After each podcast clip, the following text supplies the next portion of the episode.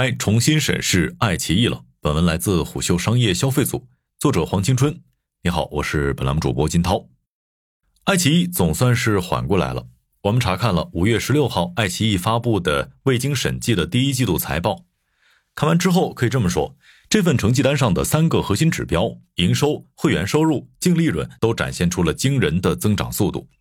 这一波成绩的逆转，总算是稳住了资本对爱奇艺的信心，也稳住了市场预期。以及这么长时间以来，市场对长视频行业的不看好，所以说啊，大家还是要拿成绩说话。爱奇艺的挣钱能力，这是肉眼可见的在提升。我们来看一些具体的数据，真实的感受一下。二零二三年 Q 一，爱奇艺营收占比最高的是会员服务，首次突破了五十亿大关，达到五十五亿，同比增长百分之二十四。在线广告营收十四亿元，同比增长百分之五。很明显，二零二三年 Q 一会员收入表现的很好，这主要归功于电视剧《狂飙》。这部剧可是掀起了全民追剧的热潮。除此之外，《我们的日子》《人生之路》《归路》等剧集也都是大功臣。再说说用户，因为有这些优秀的剧情，他们自然也愿意真金白银的充会员。而且，爱奇艺作为最早探索会员经济的长视频平台，现在总算是成功趟出了付费会员、独家版权收购、会员差异化排播等等的盈利模式。事实上，自从爱奇艺在二零一九年进入亿级会员时代之后，从二零二零年开始，爱奇艺的会员规模就处于持续的缓慢增长的状态。不过，因为爱奇艺在之后的两年时间里并没有什么明显的进步，所以外界曾一度怀疑爱奇艺这是不行了吗？如今，爱奇艺这成绩的亮相，正是对这些质疑最有力的回应。毕竟，付费会员数可是视频平台含金量最高的指标，没有之一。这也就难怪爱奇艺创始人龚宇会激动地说：“我们一季度实现了开门红，再次证明了爱奇艺强大的原创内容能力，这才能够推动财务表现和市场份额再创新高。单季日均订阅会员数净增超一千七百万。”这些都足以说明爱奇艺的高质量增长策略很有用。与此同时，爱奇艺在营收成本同比持平的情况下，运营利润也得到了大幅改善。坦白说，在过去很长一段时间里，优爱腾已经养成了到处抢资源、抢剧集、抢流量鲜肉的习惯。这也是因为从二零一五年开始，各大平台为了囤版权，相互竞价，形成了流量明星加大 IP 等于爆款的这种虚假繁荣，也一度让各大平台只关注流量。可是，在过去十多年里，优爱腾共计烧光了一千多亿元。从版权大战到移动互联网的转型，商业模式在播放平台、广告公司、会员制之间反复横跳，也没做出个什么成绩，最终落了一个亏损的下场。还有遥遥无期的盈利预期，更是一次次打击着市场对于长视频平台的信心。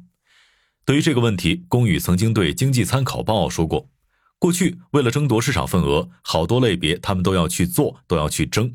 一个都不放下，但也正是因为这个，消耗了太高的成本，真的是太烧钱了。现在，爱奇艺不再迷恋互联网那一套烧钱的暴利美学，而是追求更加精细化的运营，更高质量的增长。这一战略调整效果也是立竿见影的。爱奇艺的经营面貌焕然一新，它已经保持了六个季度的运营利润增长，连续四个季度的运营现金流增长，以及连续两个季度会员规模净增千万。就看这个成绩，过去的那一套烧钱追流量的模式确实不适合爱奇艺，有质量的增长才是正解。毕竟，互联网也正在告别用烧钱来换未来的时代，市场也变得更加看重一家企业当下的盈利能力。而且，爱奇艺通过精细化运营，也稳住了外界对它持续盈利的预期。不过，在未来，爱奇艺要怎样才能保证可持续的增长呢？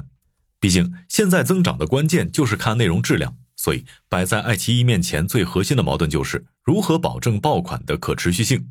王小辉曾经在接受媒体采访时说道：“好内容永远没有天花板，但是像《狂飙》这种狭义上的扫黑题材，在近几年可能不太好复制和超越了。不过，爆款还是可以复制的，核心就是创新。所以，下一个爆款肯定是在新类型的新表达上。坦白说。”国外视频网站探索了那么多年，都是在一个成熟的付费环境下运转起来的付费商业模式。就像是奈飞，它为什么能够成功？很大一部分原因就在这儿。不过，另外一个原因就是平台的价格优势。奈飞的价格就是要比其他平台更便宜，所以奈飞并不是在创造一个市场，而是完成了一场消费方式的迁移。所以我们说，国内平台要是想做大会员模式，就必须建立在繁荣的会员经济生态上。其中非常重要的一个指标就是付费用户对内容服务的满意度。只有你的内容足够好，用户信得过，他们就会心甘情愿为你的服务付费。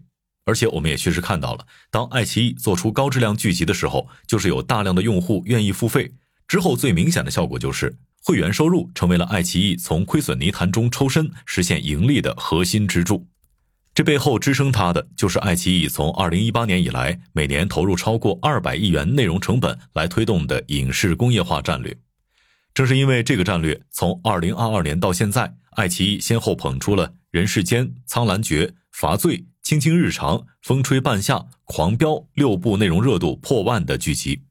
而且，龚宇在二零二三爱奇艺世界大会上也表示，行业最难的时候已经过去了，爱奇艺要追求高质量增长。野蛮的粗放增长已经不适用了。龚宇认为，长视频的核心价值是影、剧、漫、综、纪录片等等，它们的共同特点就是高品质、多元化。优质内容和爱奇艺之间的关系也应该是彼此成就的。当然，我们要做的就是既要把生意伙伴要服务好，也不能耽误挣钱。还是这次演讲，龚宇认为，爱奇艺的工作有两个最重要：第一个是做好内容分发，这是技术驱动的。第二是广告的货币化能力以及其他 IP 衍生品的开发能力。事实上，以流量红利为特征的互联网上半场已经要结束了，下半场对于用户注意力的争夺也已经进入到白热化阶段。再加上现在用户审美的变化，来自短视频的竞争，其实还是有很多人不看好长视频行业的发展。特别是你看，现在抖音、快手发展的这么迅猛，注意力经济正在被解构，甚至重新洗牌。优爱腾到底要怎样去留住那些一点点流失的广告资源呢？对于这些长视频平台来说，这股压力可是越来越大了，时间也变得越来越紧迫。于是就有我们所看到的，二零二二年爱奇艺与抖音的握手言和。因为这么一来，既为长视频版权价格上升的困境带来了营收支撑，又为短视频二创和 UGC 生态提供了最大程度上的创作自由以及合法性。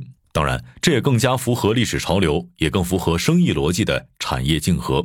一位负责平台聚集购销人士对我们说：“如果能把版权生态与现在的抖音绑定，对爱奇艺盈利模式和发展态势都是一种正向的努力。”王小辉也向我们表示，从二零二二年开始，确实有很多的东西都在发生变化，过往行业也的确走了不少的弯路，但影视行业已经在逐步降本增效。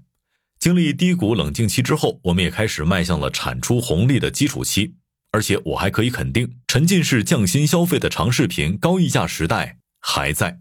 好的，以上今天的商业动听，下期见。